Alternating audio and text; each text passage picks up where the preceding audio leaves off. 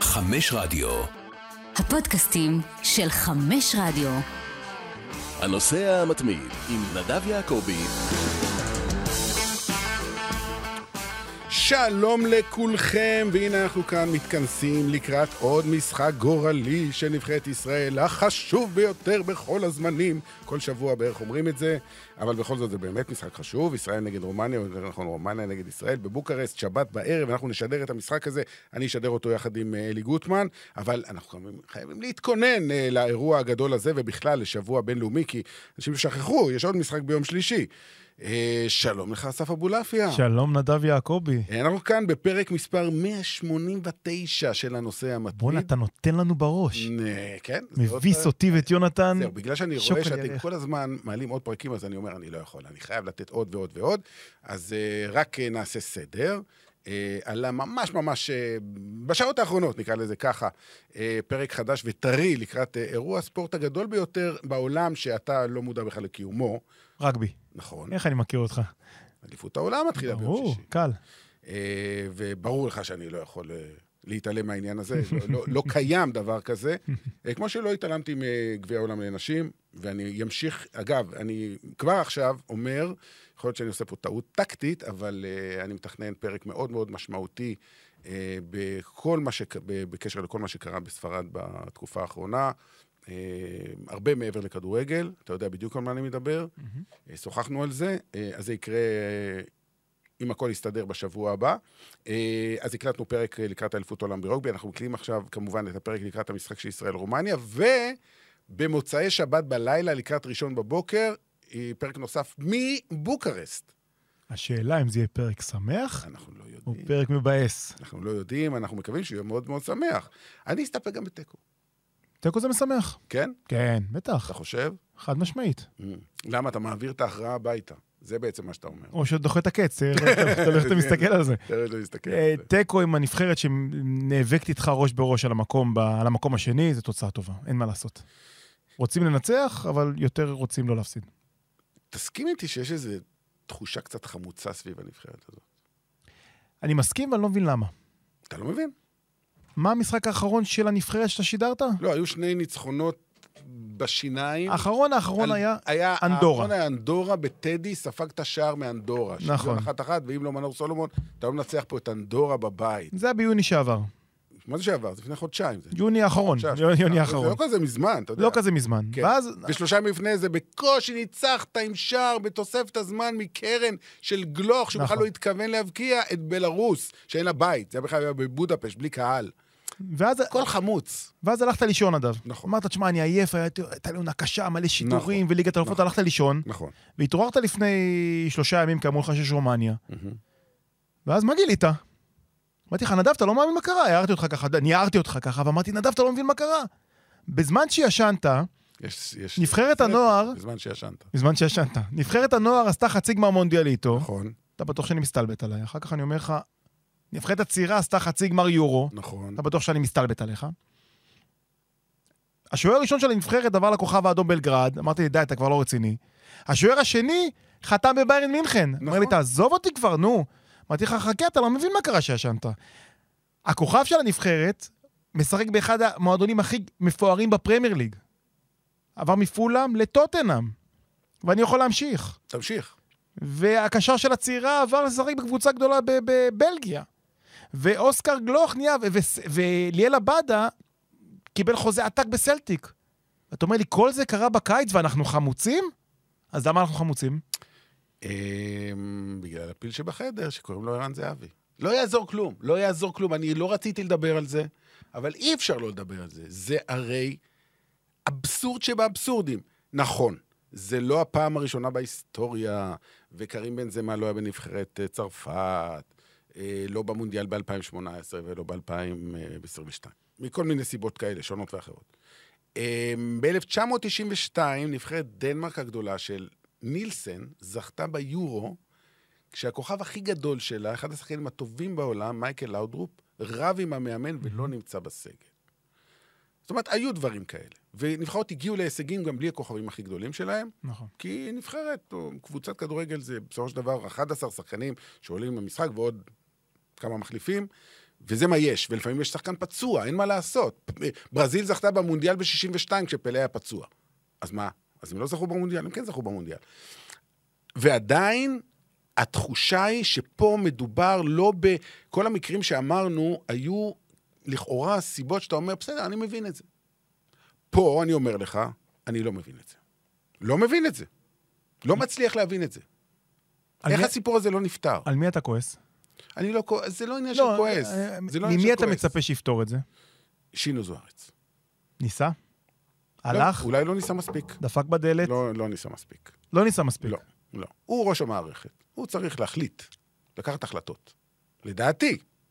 עכשיו זה מאוחר מדי. ברור. היה צריך לעשות את זה מוקדם. עכשיו זה מאוחר מדי, אני, עכשיו אני לא אבוא ואגיד לו, תעשה. עכשיו זה מאוחר מדי, זה כבר לא יקרה. כל אחד כבר עלה על, מה זה על עץ? עלה, הגיע לירח, ולרדת משם זה קשה. או בלתי אפשרי. אבל בהתחלה, כשזה רק התחיל, היה שם צריך לפתור את העניין הזה. ולא לחכות ולחכות ולחכות ולחכות. ועכשיו זה מאוחר מדי. תראה, ההרגשה שלך, אז ההרגשה של כולם, זה בעיקר בגלל שאין לו תחליף. ותכף נדבר על התחליפים שכן יהיו. התחליפים הלא מספקים. לא מספקים. אז תראה, אני, אני שואל את עצמי כל הזמן על הסיפור הזה, זה נורא מכעיס, כי אנחנו, לפני הכל, לפני הכל, אוהדי נבחרת ישראל. נכון. וערן זהבי בכושר של החיים שלו, באמת. הוא- לא, בכושר מעולה. לו- בכושר הכי היו לו- טוב הוא היה גם מאז, בכושר יותר טוב, אבל זה לא משנה. יחסית, הוא הכי טוב שיש. הוא הכי טוב שיש, הוא בכושר מפלצתי. שומר על עצמו, מגיע fit לעונה הזאת. אה, ואז הכי קל להגיד, אוקיי, אנחנו כועסים על יוסי בניון, כי הוא המבוגר האחראי כביכול, נכון? אוקיי, כן. זה החוקים שלו. כן. אז אני אפתיע אותך, אני כועס על ערן זהבי. אוקיי. למה אני כועס על ערן זהבי? מכיוון ש... אין פה צודק או לא צודק, כי שניהם טועים, אוקיי? שניהם טועים. אני כועס על בניון ואני כועס על זהבי, אבל בקונסטלציה מסוימת, מאחורה של הראש שלי אולי קיוויתי, אולי רציתי, אולי שאפתי, שיבוא ערן זהבי ויגיד ליוסי, יבלע את הגלולה, יבלע את האגו, את הכבוד העצמי, ויגיד, אוקיי, אתה טועה, אבל אני אעשה הכל בשביל להיות. כי אם אייל ברקוביץ' הגדול ישן באמבטיה בזמן שאמיר שלח נוחר את נשמתו ומפריע לו לישון, ושיחק מצוין בנבחרת, זה אפשרי. אם בניון ישן עם דודו עוואט, זה בסדר. אם רביבו ישן עם, לא משנה עם מי, זה גם בסדר. כוכבים אפילו יותר גדולים מערן זהבי, בלעו את הגלולה הלא נעימה הזאת כביכול בחוקים שלהם, בשביל להישאר במסגרת הנבחרת. ואני קיוויתי ורציתי שערן זהבי יגיד, וואלה, לא מקובל עליי, אני כועס, אני, אני רוטן, זה פוגע לי בהכנה, ולמרות זאת, אני אעשה הכל בגלל שאני מייצג את המדינה. אז כן, אני כועס על בניון, אבל על זהבי קצת יותר. אוקיי, אז אני אגיד לך את דעתי, ובכך נסיים את הפרק הזה, כן, כן. כי אפשר לדבר על זה שעתיים, ואין טעם, כי אנחנו פה עם שחקנים אחרים, וצריך לתת להם את הכבוד. אמ, כשמדובר במ- במאבק אגו, ומדובר פה במאבק אגו, זה ברור, ששני אנשים מאוד עקשנים, אין מצב שאחד יוותר והשני לא. אין מצב, זה לא יכול לקרות. במצבים כאלה, הדרך היחידה לפתור זה ששני הצדדים יתגמשו. אם שני הצדדים מוכנים להתגמש, אפשר למצוא פתרון. תר- אם אחד מהם לא מוכן, אין מצב. אין מצב שאחד תן- יגיד, תן לי אוקיי, אני... התגמשות, תן מה? לי התגמשות. אמ, מי הבורר רגע? אוקיי, אני היה בורר. אה, ערן זהבי אומר, ושוב, יכול להיות שמה שאני אומר הוא לא מדויק, אבל כמו שאני רואה את זה, ערן זהבי אומר, אין בעיה, אני אהיה כל הזמן, רק בלילה שלפני, רק בלילה אוקיי. שלפני, אני אשן בחדר נפרד, ואין לי שום בעיה, אה, מעבר לזה, לעשות כל מה שאתה אומר לי, ולא לפתוח פה ולהגיד לך תודה רבה. אחד. צד שני, יוסי בניון יבוא ויגיד, אה, אוקיי, לא מקובל עליי הרעיון הזה, אבל טובת הנבחרת מעל הכל, ויכול להיות שאנחנו נזמין 23 שחקנים, ואז יהיה, זוגי. אין מה לעשות, במקרה יצא שחדר אחד יהיה לבד. פתרון יצירתי. איפה היינו בתחושה אם ערן זהבי היה פותח בשבת? מה זאת אומרת? לא הבנתי. את מבחינת השאלה. אופטי... אמרת, בהתחלה אמרת, אה. אנחנו מגיעים קצת חמוצים. עכשיו פתאום אנחנו אומרים, אוקיי, אם ערן זהבי היה פותח, אני מנסה לחשוב, איזו אופטימיות הייתה פה עכשיו. לא, אבל זה שונה, כי המשבר נוצר לפני שנה. אז הייתה פה שנה שקרה, דברים, אתה יודע, התחממו והפכו להיות בלתי הפיכים. אם פתאום, מחר בבוקר, יש uh, הכרזת uh, שלום, uh, כמו שהיה סאדאת שנחת פה בזה, פחות או יותר זה באותו סדר גודל, uh, מרמת ההפתעה. Uh, אתה זוכר את ש... אתה לא זוכר את זה. לא, זה אני צעיר מדי. כאילו, זה היה ברמה, אתה יודע, נחת המטוס, אני זוכר, ישבתי בבית וראיתי, נחת המטוס של, uh, כתוב איג'יפט אייר, ואתה יודע שזה אמור לקרות, ונפתח, נפתחת הדלת, וסאדאת יוצא ומנופף. המון אנשים בארץ היו בטוחים שתיפתח הדלת, יצאו אנשים, אה, חיילים עם אה, רובים ויתחילו לרסס. כלומר, לא, אין, לא יכול לקרות. לא יכול לקרות. לפני חמש שנים, שש שנים הייתה מלחמת יום כיפור האיומה והנוראה. אז הוא יבוא לפה? לא יכול להיות. מדהים. גם כשראו, אנשים, חלק מהאנשים אמרו, לא מאמינים. ראו, לא מאמינים. אתה מכיר את הסיפור על הבחור הזה שלפני הרבה הרבה שנים, נסע לאפריקה פעם ראשונה, וראה ג'ירפה, נו. והוא אמר, אין חיה כזאת.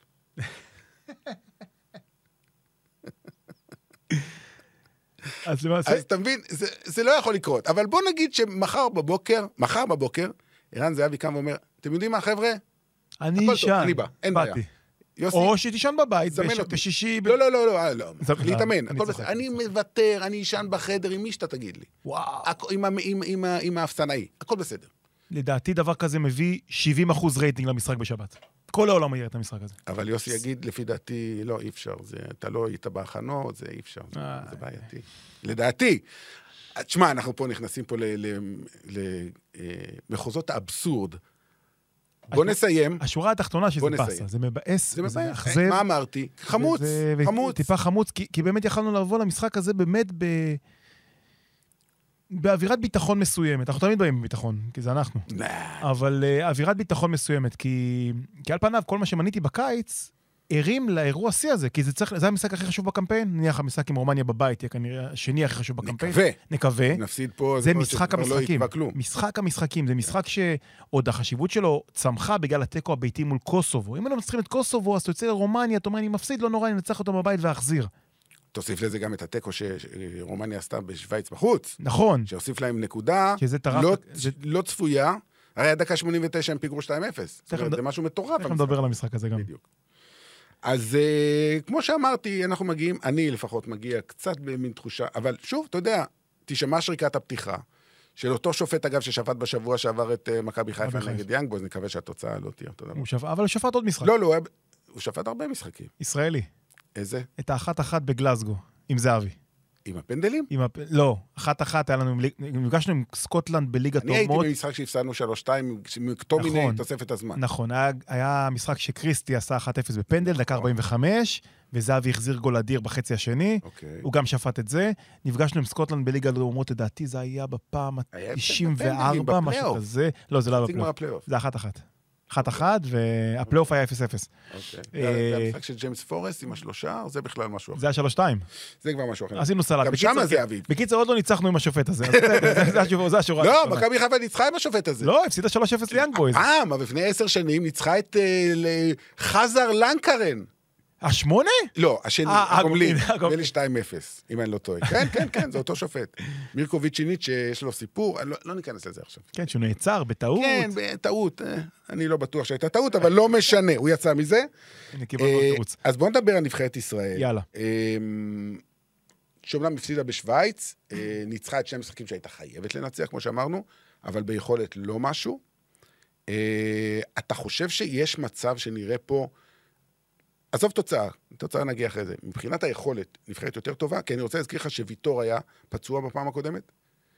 אה, רז שלמה שיחק במקומו. אמנם גם הבקיע וגם עשה טעות גדולה בשער של אנדורה. וגם אה, ליאל עבדה היה פצוע. בכל, בכל המשחקים האחרונים, אה, ליאל עבדה לא שיחק. אני חושב שהוא מאוד משמעותי. מאוד. אני חושב שקצת הוא עובר מתחת לרדאר, כי הוא משחק בליגה הסקוטית. וזה כאילו, אה, מה זה הליגה הסקוטית? חבר'ה, זה סלטיק, זה לא סנט מירן, עם כל הכבוד לסנט מירן. נכון. זה קבוצה של ליגת אלופות, זה קבוצה עם 60 אלף צופים כל משחק, הוא עושה שם כבר עונה שלישית, הוא היה שחקן השנה הצעיר בסקוטלנד לפני שנתיים, כמו שהזכרת, חוזה לארבע שנים, מאוד מאוד כבד. היום הוא שחקן בכיר, למרות שכמובן, מנור סולומון זה, זה הפנים של הנבחרת, אין שאלה. אז תראה, אני אגיד לך, מה, אני לא יודע מה אני מצפה, אני יודע מה אני, אני, אני לא יודע מה, מה אני מקווה, אני יודע מה אני מצפה. תראה, צריך, השורה התחתונה עד עכשיו בקמפיין, נדב, ואני שם כרגע את הנקודות בצד, אוקיי, אנחנו עם, אה, אנחנו עם שבע, הייתי רוצה שנהיה עם תשע, אותם שתי נקודות נגד קוסובו. השורה התחתונה זה שלא שיחקנו טוב במשחק אחד בקמפיין הזה. לא לנו דקות, אולי טיפה עם קוסובו נניח, היה לנו דקות טובות בחצי הראשון, אבל בלרוס בחוץ היה לא טוב, לא טוב, אנדורה בחוץ היה לא טוב, לא טוב. שווייץ היה רע מאוד. כן, אבל... עכשיו, אוקיי. תחת אלון חזן כבר שיחקנו משחקים טובים בקמפיין הקודם. זאת אומרת של לא- ליגת האומות. עשינו משחקים לא רעים בכלל של כדורגל התקפי, של כדורגל פתוח, של משחק מעברים מאוד חכם, ולכן הציפייה הראשונה שלי בשבת זה שנשחק הרבה יותר טוב ממה שראינו עד עכשיו. אם אתה מסתכל על, ה- על, ה- על ההרכב המסתמן או משהו כזה, יש לנו מצד אחד, כמו שאמרת, יתרונות אדירים, כי, כי עבדה שיחק באולטפרם האחרון, הוא אולם לא היה גדול, אבל הוא פתח את העונה טוב בסלטיק. מנור, ראינו אותו נגד ברנלי, כאילו בדיוק בזמן, היה, היה נהדר במשחק הזה, מעבר לשני בישולים, אתה ראית את מנור גם בעמדה שלו, בעמדה שהוא שיחק בשבת, בהרכב. ובהרכב, עם ביטחון, כמו שצריך. הוא התחיל את העונה, ישב על הספסל ואפילו לא שותף. יפה, אז בדיוק, אז זה כביכול התנקז לזה ששניהם מגיעים בכושר לא רע בכלל. מצ... בנוסף, אני מוסיף את עמרי גלאזר שפתח טוב את העונה. אני שם דניאל פרץ בצד כרגע, דניאל פרץ, אנחנו לא יודעים באיזה כושר הוא והוא לא אמור לשחק. עמרי גלאזר זה השוער הראשון שלנו. אגב, אני רק... ש- סוגריים, תזכור איפה היית, Mm-hmm. בהרכב, נמשיך. רק לגבי נושא השוער, כי אני שומע הרבה שאנ- אנשים שאומרים, מה, אבל דניאל פרץ עכשיו בביירן מינכן, הוא חייב לשחק, הוא בביירן מינכן. אז בוא נגיד דבר כזה, מאז המעבר לביירן מינכן, כלום לא השתנה. כלומר, הוא עבר אומנם לביירן מינכן, אבל קודם כל הוא לא משחק, כי מה לעשות, הוא לא השוער הראשון שם. הוא אותו שוער שהיה לפני חודש, גם גלאזר זה אותו שוער שהיה לפני חודש. כלומר, ביחסי כוחות בין שני השוערים, חוץ מזה שהוא כרגע חתום בקבוצה הכי גדולה שיכולה להיות, מקצועית שום דבר לא השתנה, אז אין שום סיבה לעשות שינוי. חוץ מהטייטל בוויקיפדיה כרגע, וכמה לא, לא, אימונים ליד טייטל נויר. בוויקיפדיה זה נהדר, זה. פצצה, זה מדהים, זה ההעברה הכי גדולה בהיסטוריה של הכדורגל הישראלי, אולי למעט אבי כהן, אבל מקצועית, נטו כעבודת שוער, מה השתנה בחודש האחרון? כלום. אנחנו נערבב קצת ה line-up, אוקיי? כי אנחנו נדבר על רומ- רומניה, כן, לא כן. לא נעשה ישראל רומניה, ישראל רומניה, אז בוא נסתכל שנייה על היריבה. אף אחד לא מכיר את ה line-up, רק אני ואתה. יפה, אז אפשר לדבר על רומניה, נהדר. תראה, אז דיברנו על עמדת השוער, אז בואו נלך לשם. דיברנו על גלאזר, מסתכלים מעבר לכביש. לרומנים יש בעיות בשער. יש להם בעיות קשות. עכשיו, הם החליפו איזה שישה רומ- אה, ב- שוערים, ב- שישה רומנים. ש-. שישה שוערים רומנים התחלפו בשנתיים, שלוש האחרונות. המאמן דומיטרסקו אימן 14 משחקים כ- כמאמן אה, הנבחרת הבוגרת, יהיו לו ארבעה שוערים שונים. ארבעה שוערים שונים. הבעיה הכי גדולה שלה, בניגוד אלינו, שיש לנו אחרי הרבה מאוד שנים, נדב, צריך להגיד, שוער לא טוב, דומיטרס, יציב. יורדנסקו. יורדנסקו, סליחה, דומיטרסקו זה מישהו אחר. כן. זה מהכתבה של מ- שהיא אתמול בחדשות. יורדנסקו, עם 14 משחקים, ארבעה שוערים שונים, ששני השוערים ששיחקו הכי הרבה, הם בכלל לא בסגל. נכון. אז השוער של רפיד אמור כביכול לפתוח, אבל גם הוא שוער לא מנוסה. הוראציו מולדובן. בדיוק. מולדובן, שלוש הופעות בנבחרת. עשרה משחקים, אה, שמונה משחקים מתחילת העונה, הוציא כבר עשרה שערים, עשרה כדורים מהרשת, הוא לא בכושר היה בלשון המעטה, אז בניגוד לנבחרת שלנו, שזה יישמע מוזר, אבל אנחנו נורא יציבים בשער, אחרי שנים שהיה פריש מיש אדיר בשער, דווקא היריבה מגיעה כביכול עם שוער שהם עדיין לא סגורים מי פותח. נכון. אז לא בטוח שהוא- שמולדובן יעמוד. כן, זה הדיווחים האחרונים, אתה יודע. כן, זה... יש שם עוד שני שוערים, גם הם, כמו שאמרת, מאוד לא מנוסים ברמות הגבוהות. אה, סטפן אה, טרנובנו מסטיאווה, הופעה אחת בנבחרת. אומרים שהוא כישרון על, בקאלי רוצה עליו מטר 150 תשעים. מיליון יורו כבר. תכף אני אספר לך קצת על מה שקורה בעולם ההעברות ברומניה. זה, עזוב, סיפור, רק על זה אפשר לעשות פודקאסט בנפרד. אז אה, טרנובנו מסטיאווה, אה, גובה מטר תשעים ושבע, בסדר, אבל הופעה אחת. ומהי איואני, אה, מפרול קונסטנצה, הקבוצה של אג'י, אפס, אפס הופעות. כלומר, כל השוערים ביחד, שלושת השוערים, שלושת השוערים ביחד, ארבע הופעות בנבחרת. אז מצד, אז הם לא יציבים בשער. אז לכן השאלה אם גלאזר או פרץ, אז אין בכלל שאלה, ואני מאוד שמח דרך אגב שבאימון הראשון, שבהתכנסות הראשונה, אלון אמר, הוא השוער הראשון, נקודה סוף, תשכחו הוא מזה. אמר את זה כי, כי, השאלה הזאת הייתה עולה, אם היו שואלים אותו ואם לא, היא הייתה עולה... כמה בש- פעמים הגענו למשחק נבחרת ביום שישי לפני שבת, ואומרים מישהו, זה יפתח, זה יפתח, זה יפתח, זה יפתח, אולי זה מרציאנו, אולי כן. זה ארוש, אולי זה קליימן, אולי זה... כרגע אפשר להגיד תשעה שחקנים בהרכב בטוחים. אה, מבוא לעשרה כבר כמעט. כן. זאת אומרת, ההגנה די סגורה. כן. בוא- בוא נתחיל, אנחנו הולכים להגנה, ההגנה שלנו די סגורה, ממנה אני קצת חושש. תכף נדבר אוקיי. על ההגנה. יש לנו דסה מצד ימין, רוי רביבו מצד שמאל, ומרכז הגנה, שון גולדברג יציב מאוד, דווקא מיגל ויטור פותח את העונה לא טוב, קצת מדאיג. אם זה לא היה משחק עם רומניה בחוץ, נניח אנחנו משחקים פה עם קבוצה פחות טובה בבית, אני לא יודע אם אני לא פותח עם למקין אפילו, ברמה הזאתי. למרות שלא ראינו את למקין בשכתר, אבל ראינו אותו בקיץ האחרון. אבל מיגל צריך לפתוח, אין בכלל ספק, אבל הוא יש פה פתח גם את העניין של הניסיון. בדיוק, בגלל של הניסיון, בגלל... המצבים הנייחים. מיגל ויטור זה מיגל ויטור, אבל הוא פתח לא טוב את העונה. נכון, זה אנחנו כמו יודעים. כל הקבוצה שלו. אז ההגנה סגורה לגמרי, הקישור... רגע, לא הזכרת את אה, רועי רביבו. אמרנו, רועי רביבו, אמרנו. בעמדת המגן השמאלי, גם פתח את שזה העונה. מדהים שאף אחד בכלל, אתה יודע, טוב מאוד. אתה מבין, לפני, כשהוא פתח נגד אנדורה, אנשים אמרו, וואו, תקשיב, הרי הוא רק היה עכשיו בנבחרת הנוער, והוא קפץ לצעירה, הוא בכלל לא מתוכנן, ועכשיו פתאום הוא, הוא המגן הפותח של הנבחרת. הסיבה זה דורון ליידנר קודם כל שפצוע, אחוז. והוא יותר טוב מדוד זאדה עכשיו. נכון, עכשיו אין מגנים שמאליים אחרים. נכון, נכון. עובדתית, אין, אין, אין בארץ מגן שמאלי דומיננטי, ורועי רביבו פתח את העונה נהדר, אבל הוא חסר ניסיון. נכון. צריך לראות איך חוזרים לו. הקישור זיין את הלוי, בוודאות. אנחנו רואים, אנחנו רואים אותו בשידורים, גם באוסקה, סך הכל עונה יציבה מאוד, עושה את העבודה שלו, השש הקלאסי שלנו. דור פרץ פתח את העונה במכבי תל אביב, יוצא מהכלל, מצוין, הוא, לא, הוא החמיץ את שני המשחקים האחרונים, אבל הוא יפתח, ופה מתחילות הספקולציות. לא יותר מדי, אבל כן. לא יותר מדי. אז בואו נגיד, מי יהיה הקשר הנ- הנוסף? יש, מה האופציות? אבו פאני? האופציה זה? האם אתה פותח עם ארבעה שחקנים קדמיים מאוד, כן. גלוך, מנור, עבדה וחלוץ, תכף נדבר על החלוץ, או שאתה פותח עם שלישייה קצת יותר חזקה. אתה שואל אותי מה אני עושה? לא מבין. חוץ, לא, ברומניה? משחק חוץ ברומניה לא ממצמץ ופותח עם פאני. אוקיי. לא, אתה יודע מה? קצת ממצמץ, אפילו מתלבט עם גנדלמן. אני חושב שאנחנו הולכים למשחק שבו הרומניה... גנדלמן לא בסגל. גנדל, גנדל, גם גנדלמן בסגל. לא בסגל? בסגל? נדמה לי לא. שכן. אוקיי, אוקיי. אבו פאני, אבו פאני אבו פאני, כשלישייה זה כן. מצוין, כי אנחנו הולכים לעשות משחק שיתקפו אותנו, אנחנו צריכים מעברים, צריכים מהירות, וצריך קישור חזק מאוד מאוד, אנחנו לא יכולים להסתפק בלרוץ, בואו נשחק עם כל הכלים ההתקפיים, עם כל ההערצה שלי לאוסקר גלוך, ויכול להיות שזה המשחק שאוסקר גלוך צריך לעלות מהספסל. שלישייה חזקה שזה כבר באמצע, קרה כמה פעמים. בסדר. שלישייה חזקה באמצע, מצד ימין ליאל עבדה, מצד שמאל מנור סולומון. זה ברור, והשאלה מי יפתח. באמצע. הכיוון כרגע מהתרגולים זה דור תורג'מן. אולי זה ניסיון הטעיה לרומנים, או שאתה לא מאמין בזה? איזה הטעיות יש ב-2023? לא, אני שואל, אני שואל. איזה, אני לא יודע, אתה יודע, אתה שואל את דעתי? אני חושב, תראה, דור תורג'מן שיחק בכל הקריירה הבוגרת שלו 188 דקות ליגה ו-75 דקות קונפרנס. יש לו גם גביע טוטו. גביע 90 דקות נגד סכנין בגביע טוטו. הבקיע נגד סכנין, הבקיע הבקיע אחלה. נגד צליה, אתה, סולח לי, אני סולח. לא אוהב את גביע טוטו, לא סופר את גביע טוטו, שם אותו כרגע בצד. בסדר. עכשיו, אני לא חושב, דור תורג'מן הוא כוכב. הלוואי שהייתי יכול למחוק את גביע טוטו, אבל אני לא יכול, לא יכול. קרה משהו? אני רוצה, אני רוצה, אבל זה- יושב לי, עזוב. הפועל אוקיי, באר שבע תהיה הקבוצה הראשונה והיחידה בעולם שגביע הטוטו יכול להרוס לעונה. נכון, זה תבוא לעולים לרגל, נמשיך לדבר שם. בסדר. ואז השאלה עם דור תורג'מן. עכשיו, אני חושב שדור תורג'מן הוא משהו באמת מיוחד. יוצא דופן, כישרון על, על, על, על, על, על, על. אני חושב שזה קצת מוקדם. אוקיי. אני חושב שגם באופי שלו כחלוץ, הוא לא חלוץ, פותח עם מכבי תל אביב. עם כל הכבוד למה שהוא עשה ביורו, ועם כל הכבוד למה שהוא עשה במונדיאלית, הוא עשה דברים מדהימים. להגנה של ברזיל, הצעירה. להגנה של גרמניה הגדולה, הצעירה. הצעירה. אתה בא למשחק פה מול חבר'ה קצת יותר מבוגרים, בוגרים, כן. קצת יותר פיזיים, הרבה יותר קשה. אתה שואל לדעתי, אני המאמן?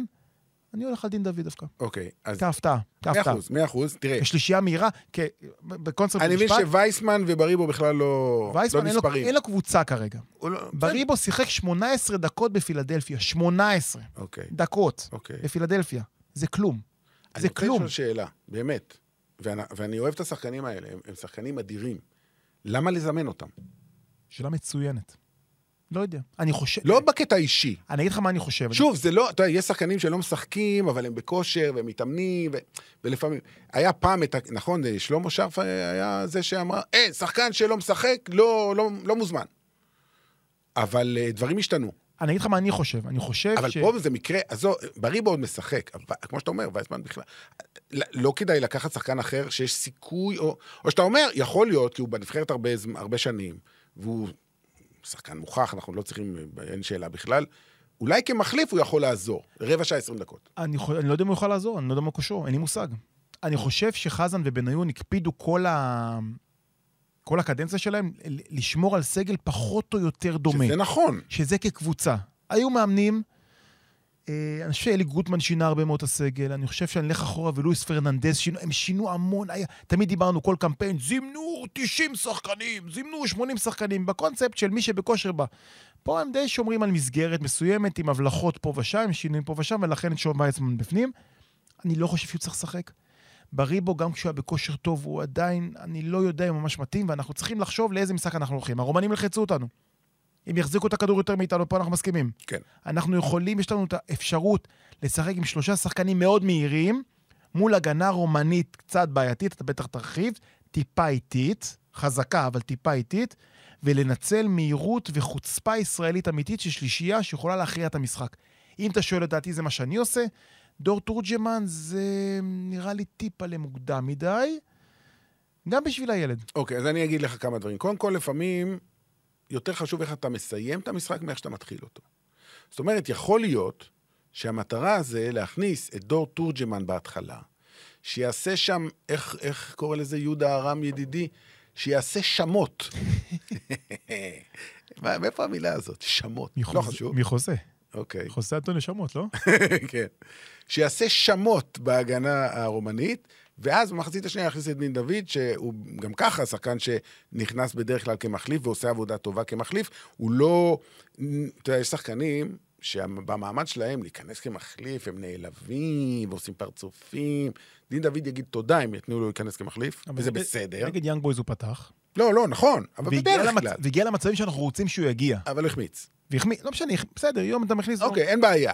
שוב, אה, אני לא יודע, אנחנו, אתה יודע, אנחנו לא יודעים מה יקרה בעתיד, לא יודעים מה יקרה ביום שבת בערב. אבל אני אומר, יכול להיות שהמחשבה זה להכניס את דור תורג'מן, אגב, הזכרת את המילה והשתמשת במילה חוצפנים. הוא חוצפן. Mm, הוא חוצפן, חיובי. כן, כן. ואני אוהב כזה. הוא יותר חוצפן מדור- מדין דוד. דין דוד הוא קצת פחות חוצפן, אוקיי? ב- למה שאנחנו מתכוונים בכדורגל. אוהדי מכבי תל אביב לא יסכימו איתך במעקב. אין לי בעיה. 2-0. נכון.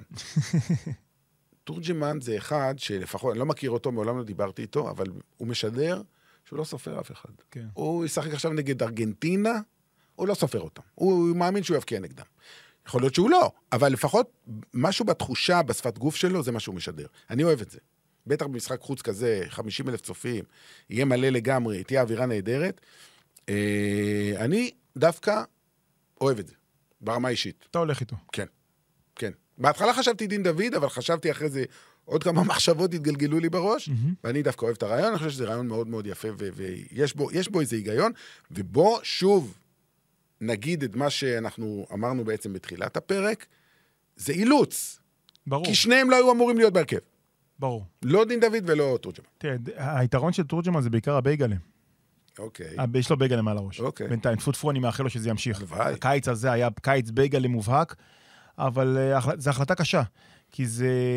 אני חושב שעוד פעם, הגעגוע לזהבי זה בגלל התחליף שלא קיים. אם היה תחליף כמו שצריך, אף אחד לא היה מדבר על ערן זהבי, הוא אומר, טוב, הבן אדם ב-36 כבר עשה את שלו, אפשר להתקדם הלאה. וזה המהות. אה, ו...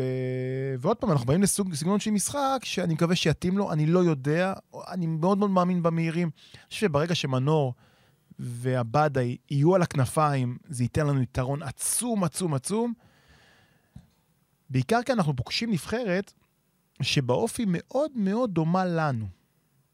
כי הם יושבים עכשיו הרומנים, לא מה סופרים אותנו, מי הם בכלל? אני לא, אני, לא, אני לא מסכים איתך. משחק בית. שוב, כשאתה אומר לא סופרים, כן, זה לא שאתה סופרים. קורא איזה כותרת באיזה עיתון, עזוב, ברור לך בטוחים- שאדוארד, אה, המאמן, יושב עכשיו ועשה scouting, כן, הוא והאנשים שלו מכירים כל שחקן מבחינתם. הם פייבוריטים? כן, זה ברור. יפה, גם מבחינתם- אתה בבית היית אומר שאתה פייבוריט נגד- נגדם, יפה. כשיגיע המשחק בנובמבר. אז אני הרמתי טלפון לכמה, גם אנשים ברומניה אוקיי. וגם זה, כי אני, אתה נותן לי שיעורי בית, אז אני עושה את השיעורי בית. מדי פעם, בבית ספר לא עשיתי לפחות פה. והם מבחינתם מתכוננים לפסטיבל. פסטיבל מכיוון שיש להם את ישראל בשבת ויש להם את אה, אה, קוסובו ביום אה, שלישי. בבית, שני משחקי בית רצופים. שמבחינתם 6 מ-6, הם, לא, ברור. הם עושים ש... קודם כל הם פותחים עליך ארבע נקודות, גם אם תנצח את בלרוס. כרגע הפער נקודה. אם הם מנצחים את uh, אותנו זה ארבע, אני מעריך שישראל תנצח את בלרוס בבלומפילד, זה יישאר ארבע. יפה, זה ברמת לכרטיס לגרמניה. והם- ו- אה, עוד לא. אבל זה קרוב מאוד. קרוב מאוד, וזה, וזה ברמה שהם מבינים שהם באים לשבוע של החיים שלהם. כן. עכשיו, למה התכוונתי דמיון? כי הרומנים, גם אנחנו כמו הרומנים, הגענו בשנים האחרונות הרבה פעמים למשחקים מכריעים, משחקי מאני טיים, לפעמים זה היה בבית, וקרסנו. כי, אתה יודע, הסתכלתי קצת על ההיסטוריה של הרומנים. קודם כל, בבית, משחקי בית רשמיים, חמישה משחקים אחרונים, של... שלושה הם לא מנצחים בכלל. הם קיבלו שלישייה בבית ממונטנגרו, בליגת האומות, אם אני לא טועה. ליגת האומות. הפסידו 2-1 לסלובניה, בליגת האומות גם. ויותר מהכל, הניצחון המשמעותי האחרון שלהם בבית היה בנובמבר 20. אתה זוכר שדיברנו על 3 על ה-3-0 עם בוסניה? כן, אז הם נתנו 3-0 לנורבגיה. כן. והם חיים על זה. אה, ניצחנו את נורבגיה, ניצחנו את נורבגיה. שארלינג הולנד עוד היה בנוער בערך. משהו כזה, זה מזמן כבר. ויותר מהכל, הם באו להרבה משחקים מכריעים והפסידו. הם הגיעו למשחק מכריע עם איסלנד בבית והפסידו. הם הגיעו למשחק, זה היה... אה, אני אגיד לך בדיוק, רשמתי את זה מולי, עכשיו אני לא רואה, אבל הגיעו למשחק מאוד מאוד חשוב, עוד שני משחקי בית מאוד חשובים לעלייה, גם ליורו הקודם וגם למונדיאל, והם קרסו. נשמע לך מוכר?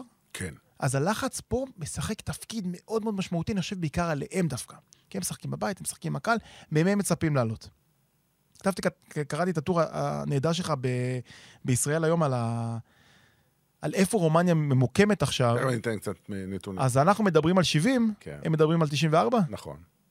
אז הם יותר קרובים, אבל גם הם יש להם את כן, העננה אבל זה הזאת. 30 שנה.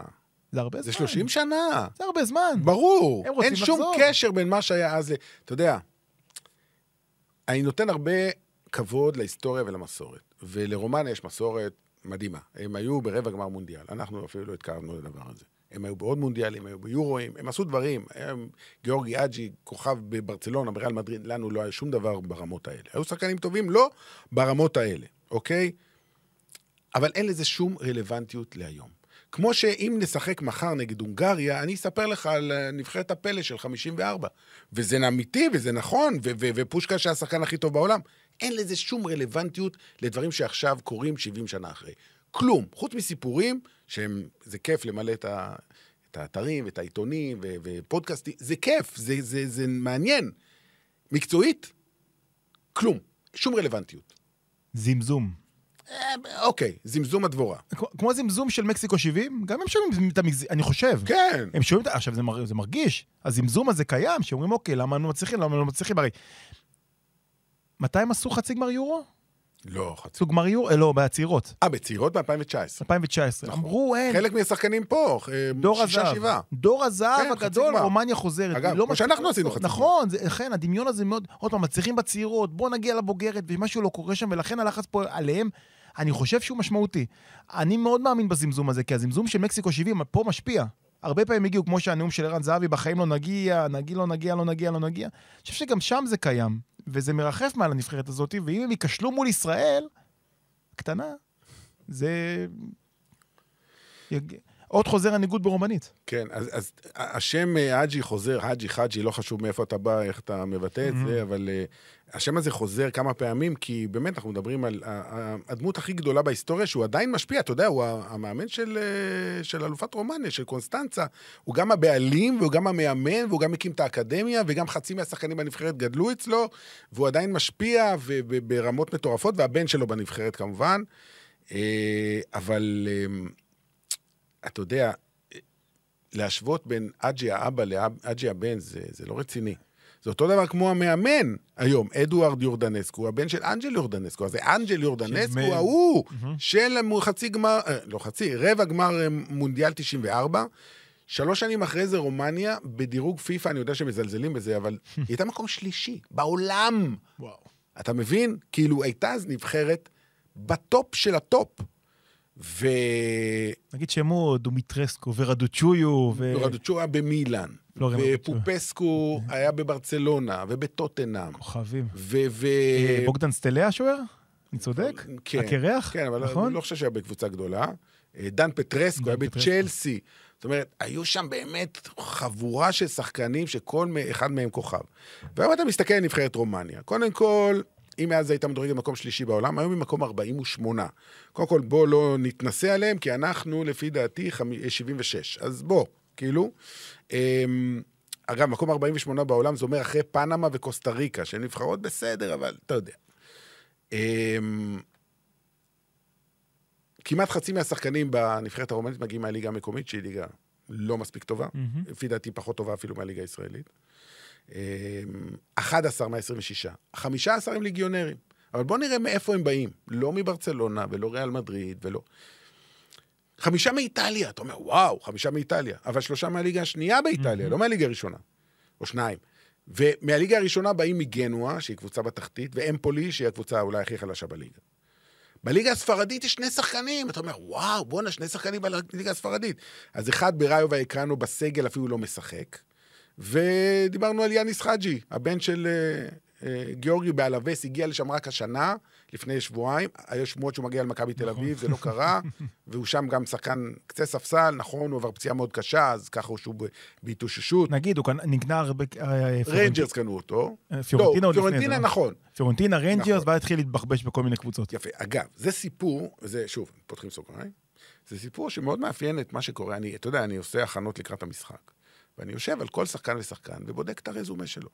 ואין כמעט שחקן שלא יצא מרומניה בגיל מאוד צעיר, 16-17, עבר לקבוצות גדולות, אינטר, פיורנטינה, כל מיני כאלה, שלושה, ארבעה, חמישה מיליון יורו, ואף אחד מהם לא הפך לכוכב. רובם חזרו לליגה הרומנית. עכשיו, חלק גדול מגיעים... מזכיר לי, אתה מזכיר לי מישהו? מה אתה- לא כלום. כן. חלק מהם מגיעים מהאקדמיה של אה, האג'י. עכשיו, האג'י, בואו אני אתן לך עכשיו קצת סיפורים מאחורי הקלעים. האג'י, אה, אשתו של האג'י היא אחותה של אשתו של פופסקו. שגם לו הייתה אקדמיה. וואלה. והם מכרו לא מעט שחקנים. ואדון ג'יקה פופסקו, אה, לפני כמה שנים, ישב בכלא. בגלל מכירות שחקנים והעלמות... אה, בקיצור, כל המכירות האלה, אני לא בדקתי כל מכירה ומכירה, אבל התחושה שעולה שיש שם מאכערים שיודעים למכור את השחקנים האלה בגיל 16-17, אני לא אדבר על אקדמיות במקומות אחרים, שמוכרים את השחקנים האלה, שהם לא באמת שווים מה שמספרים, מצליחים איכשהו למכור אותם לקבוצות גדולות באיטליה, וכשהקבוצות באיטליה רואות שהשחקנים האלה לא שווים כלום, אז מתחילים להשאיל אותם לכל מיני קבוצות קטנות, עוברות 4, 5, 6 שנים והם חוזרים לליגה הרומנית, אבל יש כבר כמה אנשים שעשו את הקופה. זה שיטה. דיברת על איזה נבחרת עכשיו? אה, סליחה. לא, אני לא חושב ש... לא, לא ככה, אבל זה... תראה, זה קורה בכל העולם, כן, לא, הרומנים לא המציאו כלום, זה קורה בברזיל, בארגנטינה, באורוגוואי, זה קורה בכל מקום. אבל שם אתה אומר, תשמע, זה כמעט, אני לא אגיד כל שחקן, אבל כל שחקן שני עשה את המסלול הזה. אז ממי אנחנו צריכים לחשוש? לחשוש, תשמע, זה מה זה לחשוש? אמ, צריך לסמן איזה אויב אה, נורא לפני המשחק. אליבק? אליבק, אתה יודע, הוא גם כן עבר עכשיו לליגה... קטרית. הקטרית. אה, והקפטן, אתה יודע איפה הקפטן משחק? הוא היה בליגה הסינית, הוא עכשיו עובר לליגה הסעודית, אבל. לא לאחת הגדולות, לא לשחק עם רונלדו, לא לאחת הקבוצות. ניקולאי סטנצ'ו. אתה יודע באיזה קבוצה הוא שיחק עד לפני כמה ימים? נו. בווהאן, three towns. אתה זוכר מה קרה בווהאן? כן, שם זה התחיל, כן. אה, הוא לא קשור אליו, אבל שם זה התחיל. אז, אז אתה מבין, הקפטן משחק בליגה בסין, שאין לנו שום בעיה מהליגה בסין, אבל זה לא... גם זהבי שיחק בליגה בסין, אבל הליגה בסין בירידה טוטאלית. זה לא, זהו, הליגה שונ- שונתה לגמרי. זה ברור, אין את. הכספים שהיו קודם, אין שם את הכוכבים שהיו קודם. אה, הדניס אליבק, אמרנו, עבר עכשיו לליגה הקטרית. גם הוא אגב, 31 משחקים אחרונים, שלושה שערים, נכון, הוא טיפוס דרך אגב, גם עליו, אתה יכול לעשות פודקאסט של ארבע שעות. הוא קצת בעייתי. הוא קצת בעייתי, אבל הוא לא איזשהו גולר גדול. לא, לא, השם. שלו כביכול אולי מצלצל, אבל הוא לא איזה גולר גדול. ובוא נלך למשחק האחרון שלהם. המשחק שהם... לך לשם, אני אלך לשם? לפני שאתה מתחיל לספר. לך, אז תתחיל. הרמתי טלפון, יש לי חבר שגר ברומניה, אמרתי לו, תגיד, תספר לי קצת על הקמפיין, וזה הוא אומר לי, תשמע, הקמפיין הנוכחי מתחלק לשניים. לפני הדקה ה-89 בשוויץ, ואחרי הדקה ה-89 בשוויץ. עד הדקה 89 בשוויץ, ציקצוקים, בינוני, סתם נבחרת, לא מתחברים, כל הדיבורים שאתה אומר, וואלה, בסדר, עוד נבחרת. עד הדקה ה-89 בשוויץ, השוויצרים 16-2 באיומים מול רומניה, מובילים 2-0 בקל, היה צריך להיות חמש. הם מפזרים כבר חילופים, כבר זה, ואז בא ולנטין מיכאילה, כן. אני אומר, אני עוד גזע, נכון? נכון. כובש קשר צמד, של פארמה, מהליגה השנייה באיטליה. ליגה שנייה, כובש צמד הזוי, אגב, הזוי לגמרי. שני השערים מבישולים של אותו שחקן, של אולימפיו, איזה שם מדהים, אולימפיו מוריצן. שניהם אגב נכנסו כמחליפים, אה, מוריצן משחק באנקרה גוצ'ו, בליגה הטורקית. הנה עוד סיפור. לפני שנתיים מכרו את אה, אה, מוריצן לגלת אסריי בשלושה וחצי מיליון יורו, לא היה טוב, לא מספיק, זה, השאילו אותו לפיזה, שאגב, פיזה זה גם קבוצה אוספת רומנים, יש איזה סוכן חזק מאוד שמעביר שחקנים לפיזה, דודו דהנסקו. משהו כזה. אוקיי. לא הסתדר, גם לפיזה הוא לא הספיק, יהיה מספיק טוב, עבר לאנקרה גוצ'ו. כל, כל, כמעט כל מדהים. שחקן יש לו את הסיפור הזה, אבל כן, אה, מיכאילה. אז מה מיכ- מיכאילה? אה, מיכאילה. פרמה קנתה אותו בשמונה וחצי מיליון יורו. הוא לא מבין? נתן גול שנה. נו, ברור. שנה. בא נגד שווייץ, כאילו, אתה יודע, זה היה איזשהו שלוש דקות שאנשים לא... כמו, כמו, אתה יודע מה? כמו העשר דקות האחרונות בפריז ב-93. כאילו, קרה איזה משהו מיסטי. לא קשור לכלום. לא קשור לשום דבר, שמו שני גולים ובום, חיבר את הנבחרת לקמפיין, הרים אותם לרמות שהם בכלל לא האמינו. וזה החלוקה. הוא אמר לי ככה, לפני הדקה, לפני הדקה 89 ואחרי. כי מה שקרה באותן דקות בשוויץ, פותח סוגריים, באמת תודה רבה הייתה לך. הדקה? באמת. כן, באמת תודה רבה לנבחרת שוויץ האהובה, אני מאוד מעריך את זה שהדלקתם את הדבר הזה. מה שקרה מאותו רגע, הרומנים התעוררו לחיים, השאלה אם התבערה הזאת עדיין תבער גם בשבת. כן, אה, תשמע, יש להם פה הזדמנות. התיקו הזה, יכול להיות שבסופו של דבר, השני שערים האלה שהגיעו באמת בדקה 89 ו-92, זה יהיה ההבדל. זה יהיה השערים האלה, ארבע דקות האלה, יעלו אותם ליורו. כי אם יישאר הסטטוס קוו, נגיד תיקו פה, רומניה-ישראל, ותיקו בגומלין בנובמבר, סטטוס קוו, ננצח את כל הקטנות. וזהו. את החשבון. זה יהיה העניין. הנבחרת, בשביל לסיים במקום השני, הנבחרת שלנו, צריכה שבע מתשע, שבע מתשע, מול הנבחרות ה... לא שווייץ, אוקיי? יש לנו שני משחקים עם רומניה. אגב, שווייץ יכול להיות בעייתי, כי גם אנחנו וגם הרומנים מארחים את שווייץ. נכון. וההבדל יכול להיות, נגיד, תיקו שלהם והפסד שלנו, ונגמר הסיפור. אנחנו... אתה חייב לפחות לעשות את התוצאה שלהם נגד שווייץ. אתה צריך להחזיר את השתי נקודות שאיבדת עם קוסובו?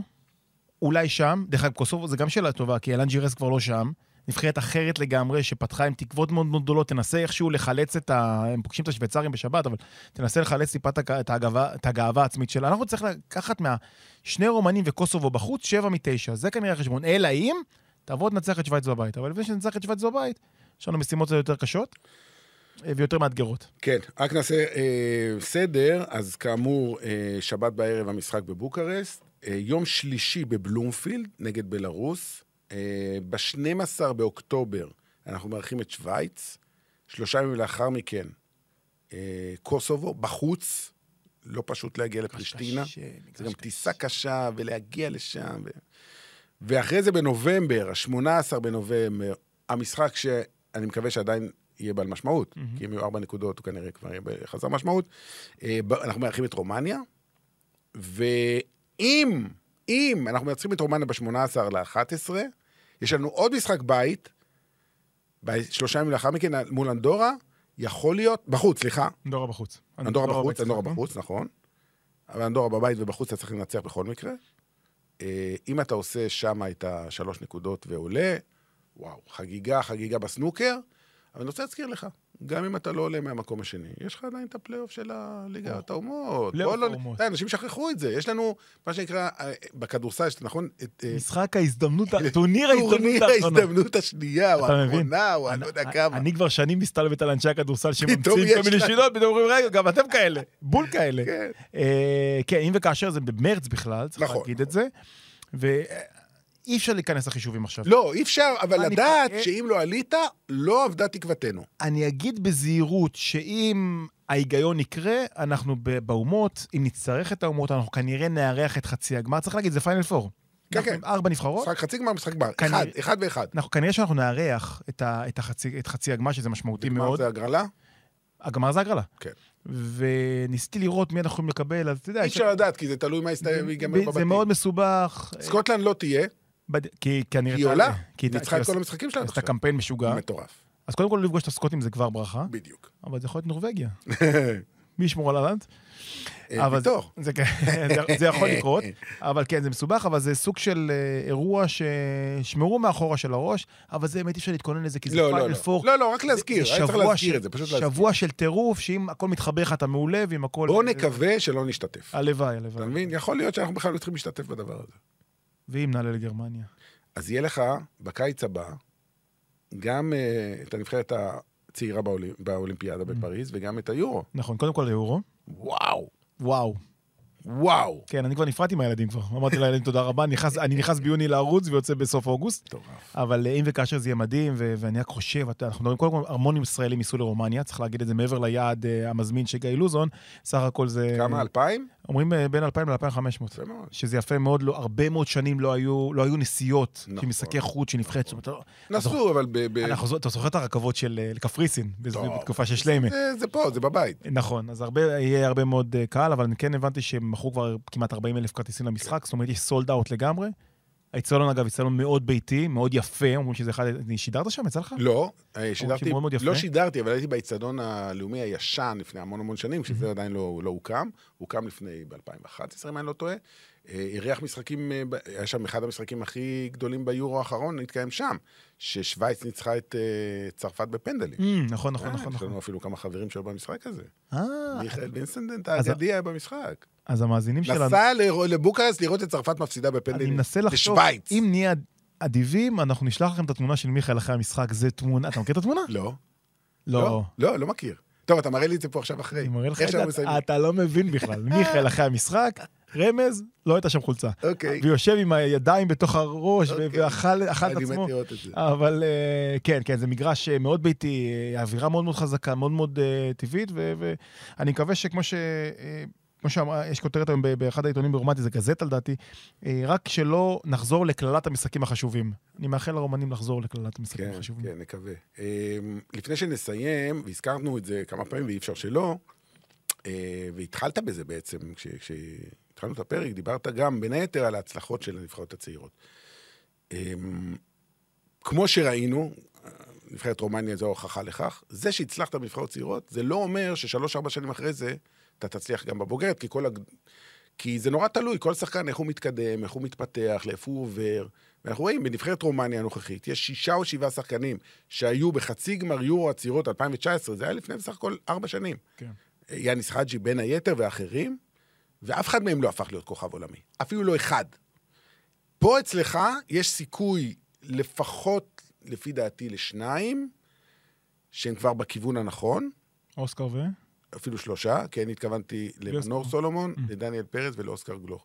שוב, אי אפשר לדעת, תראה, אוסקר יכול גם להיתקע ברדבול, לא לעשות התקדמות מקצועית, ולהיות שחקן נחמד בקבוצה טובה, באלופת אוסטריה, שזה יפה מאוד. בינתיים- לא לקפוץ משם לדורטמונד. בינתיים עדיין לא הייתה קפיצה. לא, לא. את. אבל זה בסדר. כן, אני גם לא ציפיתי שתהיה. זה לוקח. זמן, הדברים האלו, הוא צעיר, הוא בן 19.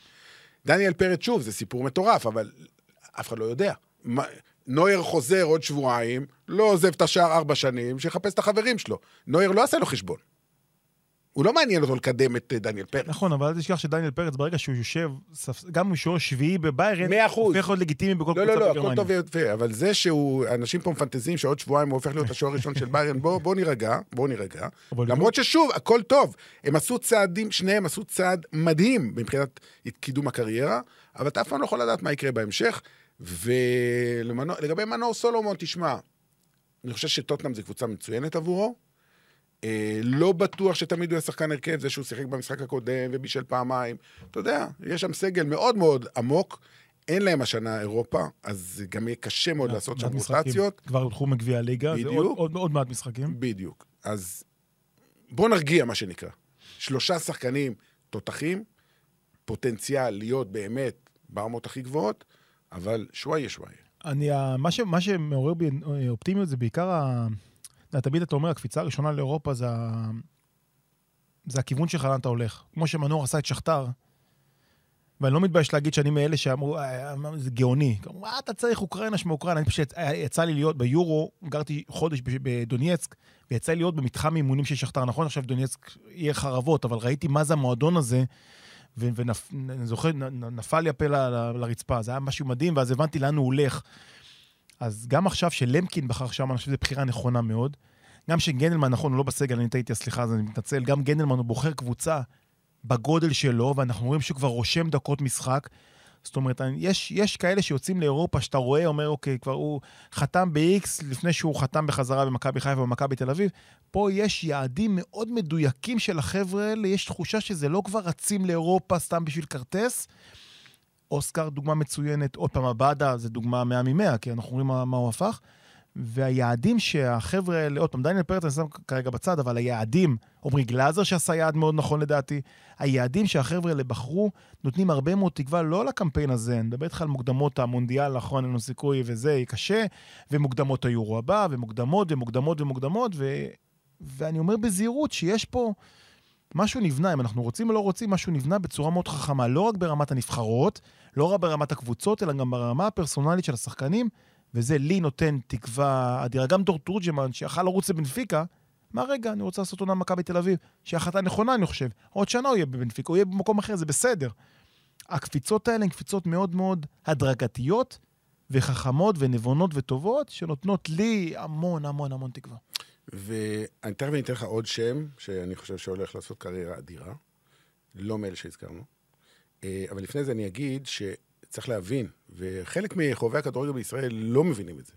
מה שבעצם נותן לשחקנים האלה את החשיפה וגורם לקבוצות באירופה אה, לקחת אותם ברצינות, זה רק המשחקים הבינלאומיים. תיתן פה חמישייה בליגה נגד, לא יודע, אפילו במכבי חיפה נגד מכבי תל אביב, זה כלום ושום דבר, זה לא מעניין את אף אחד באירופה. זה לא מעניין, כי הליגה פה לא נחשבת, לא מסתכלים עליה. ברור שברגע שיש שחקן שעוקבים אחריו, אז באים לראות אותו גם פה. אבל זה שעשית עכשיו איזה משהו מדהים בליגה הישראלית, אין לזה שום חשיבות מבחינת האנשים שיושבים ובוחנים אופציות. איפה כן? בטורנירים בינלאומיים של נבחרות, או במשחקים במסגרת ליגת אלופות, או בתים של קונפרנס וכן הלאה. שם מסתכלים. ואני חושב, ופה אני אבוא, אגיד לך מי אני חושב שהולך להיות האקזיט הבא, זה ייקח עוד שנה, להערכתי, אין לי מידע פנימי, אבל אני הולך, אומר לך, ותזכור טוב את השיחה שלנו, אה, בעונה הבאה רוי רביבו משחק בליגה הספרדית. וואו. כן. זאת אומרת, זה מתחושה או מידיעה? לא, אמרתי, תחושה. לא דיברתי לא עם חיים ולא עם שגית ולא עם אף אחד. זאת תחושתי. למה אתה חושב שיש לו את זה? כי קודם כל, הוא מוכיח את עצמו ברמ, בזירות הבינלאומיות. אה, שחקן שעשה שלוש נבחרות ב... ביום. בתקופה של. חודש, קפץ. חודשיים. זה כמעט ולא קורה. הוא שחקן הרכב ב... נכון, ליידנר, מה- הכל נכון. אבל הוא כרגע שחקן הרכב בנבחרת לאומית, שלפני חודש הוא היה שחקן נבחרת נוער.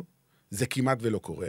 אם הוא ישמור על יציבות, ומכבי תל אביב משחקת השנה גם אה, באירופה, אמנם זה רק קונפרנס ליג, אבל עדיין, לך תדע, יש להם אה, יריבות שאתה יודע, משמעותיות למכבי תל אביב. כאילו, לעבור.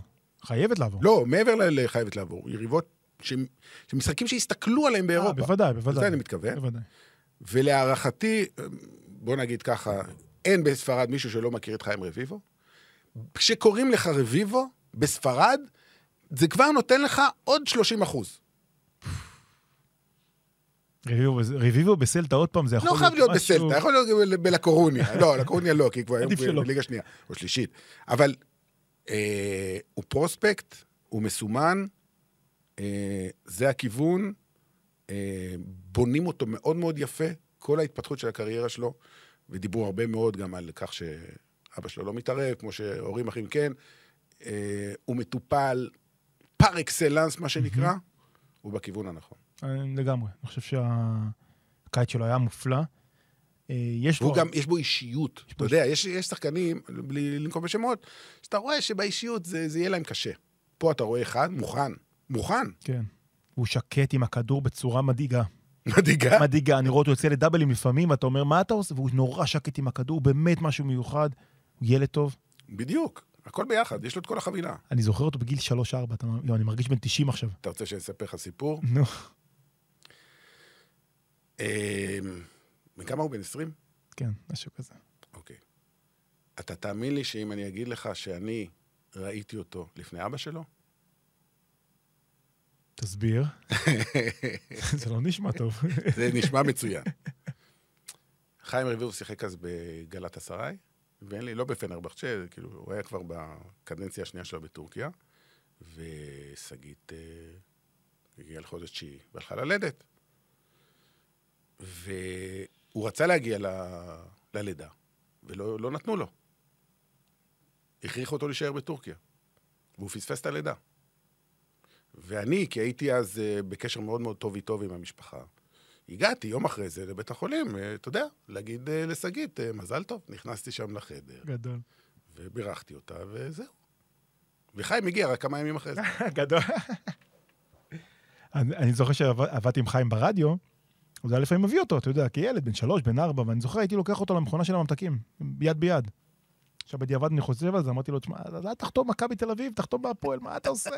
אבל בסדר, לא, אה, לא, זה, זה נהדר וזה כיף. וזה, תחשוב, במשך שנים אמרו, אין מגן, אין מגן, אין מגן, אין מגן, אין מגנים, אין מגנים, אין זה, והנה יש לנו מגנים וזה... אגב, חיים אמר, אה, כמה פעמים הוא הזכיר את זה, שאחת הסיבות שהוא החליט לחזור לארץ זה בגלל שהוא לא, לא היה בלידה של, של רוי. וואלה. כן, כן, כן. שזה היה מאוד מאוד uh, קשה מבחינתו. כן, אז... איי, Uh, נוסטלגיה. כן, נוסטלגיה, עברו הרבה שנים, uh, והיום הוא שחקן נבחרת ישראל ועושה עבודה מדהימה. שימשיך ככה. שימשיך ככה, ושנבחרת ישראל... מה הכותרת תהיה ביום שבת ב-23.40? מה תהיה הכותרת? חלום היורו חי וקיים. אמן, אמן, הלוואי. אני אופטימי גם, אתה יודע. נכון תמיד אנחנו עושים את הפרקים האלה שיש לנו את הגרלת בתים, ואז אני יושב איתך ואתה אומר, אין לך, אין לנו סיכוי, אין לנו סיכוי, ואני אומר, כן, כן. אני מקווה שכן, אני חושב שהגיע הזמן. אני חושב שהגיע הזמן, ובחלומי אני עוצם את העיניים, חושב על המשחק פתיחה ב-14 ביוני בגרמניה. קיבלנו את אנגליה או פורטוגל, אני לא זוכר. ביציע איזה 70-80 אלף ישראלים. איך 70-80 אלה? הם ימצאו את הדרך. יש חלוקה, אתה יודע, זה לא... כמה ישראלים ייסעו לגרמניה? ייסעו או... ייסעו. כי למגרשים, סבבה, אתה תיתן 15,000, לא יותר. מזה. ייסעו כמה? ייסעו ש- 20.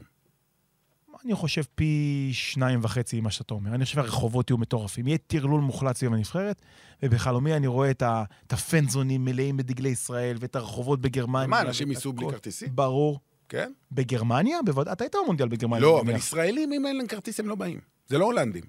אתה לא מכיר את שמעון? שמעון יש אחד. שמעון, אני אביא לך כרטיס, מה זה? תגיע לשם, תגיע, תפגוש אותי בשער ג'י, אני אסדר לך כרטיס. תקשיב, ביורו 2008, אני לא אשכח את זה בחיים שלי. היה משחק רבע גמר, הולנד-רוסיה, בבאזל זה היה? נדמה לי שזה היה בבאזל. והייתי עם אה, ארבל אשת, הסתובבנו, עשינו כתבות, וצהריים, אני ככה יוצא בחלון מול הכביש הראשי, כל הכביש כתום. כאילו, מאה אלף הולנדים. פשוט קמו בבוקר, זה לא כזה רחוק יחסית, קמו בבוקר, חמש בבוקר, עלו על הרכב ונסעו ל... כמה הולנדים היו באצטדיון באותו משחק? אפילו לא היה מלא. אה, אולי, אולי עשרת אלפים, אולי. והיו גם כרטיסים בחוץ ולא קנו. הם לא באו בשביל, בשביל... רובם בכלל לא באו בשביל להיכנס למשחק ו- ולראות אותו. חוויתי, באו לח... לחגיגה. חוויתי את זה ביוהנסבורג ב-2010. כמה הולנדים היו בלי כרטיסים עכשיו, אל תגיד פה קפצו לבלגיה. קפצו לשוויץ. בואנה, נסעו לדרום אפריקה, בלי כרטיסים גמר גביע עולמי. זה מה שיש שם, אני חושב. כן, זה- אבל זה הולנדים, זה לא ישראלים. בחלומי, ישראלי, אין לו כרטיס, הוא לא בא. ישראלי אין לו כרטיס, הוא מחכה להטה כבוד שמנור סולומון יצא עם המעטפות. אתה לא מכיר ישראלי, בחייאת האדם, נו.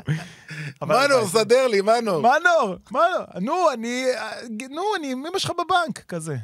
והלוואי שזה יהיה, בחלומי זה מה שאני רואה. הלוואי שזה יקרה. טוב, טוב, בוא. נעבור קודם כל את בוקרשט בשלום. אמן. תודה רבה. תודה נדב יעקבי, נסיעה טובה. סומכים עליך. תודה רבה. נתראה בשבוע... לא, נתראה בשבת בלילה, אנחנו נעשה פה פודקאסט אה, סיכום. אני איתך. תודה רבה גם לרדיו ירושלמי. ביי בינתיים.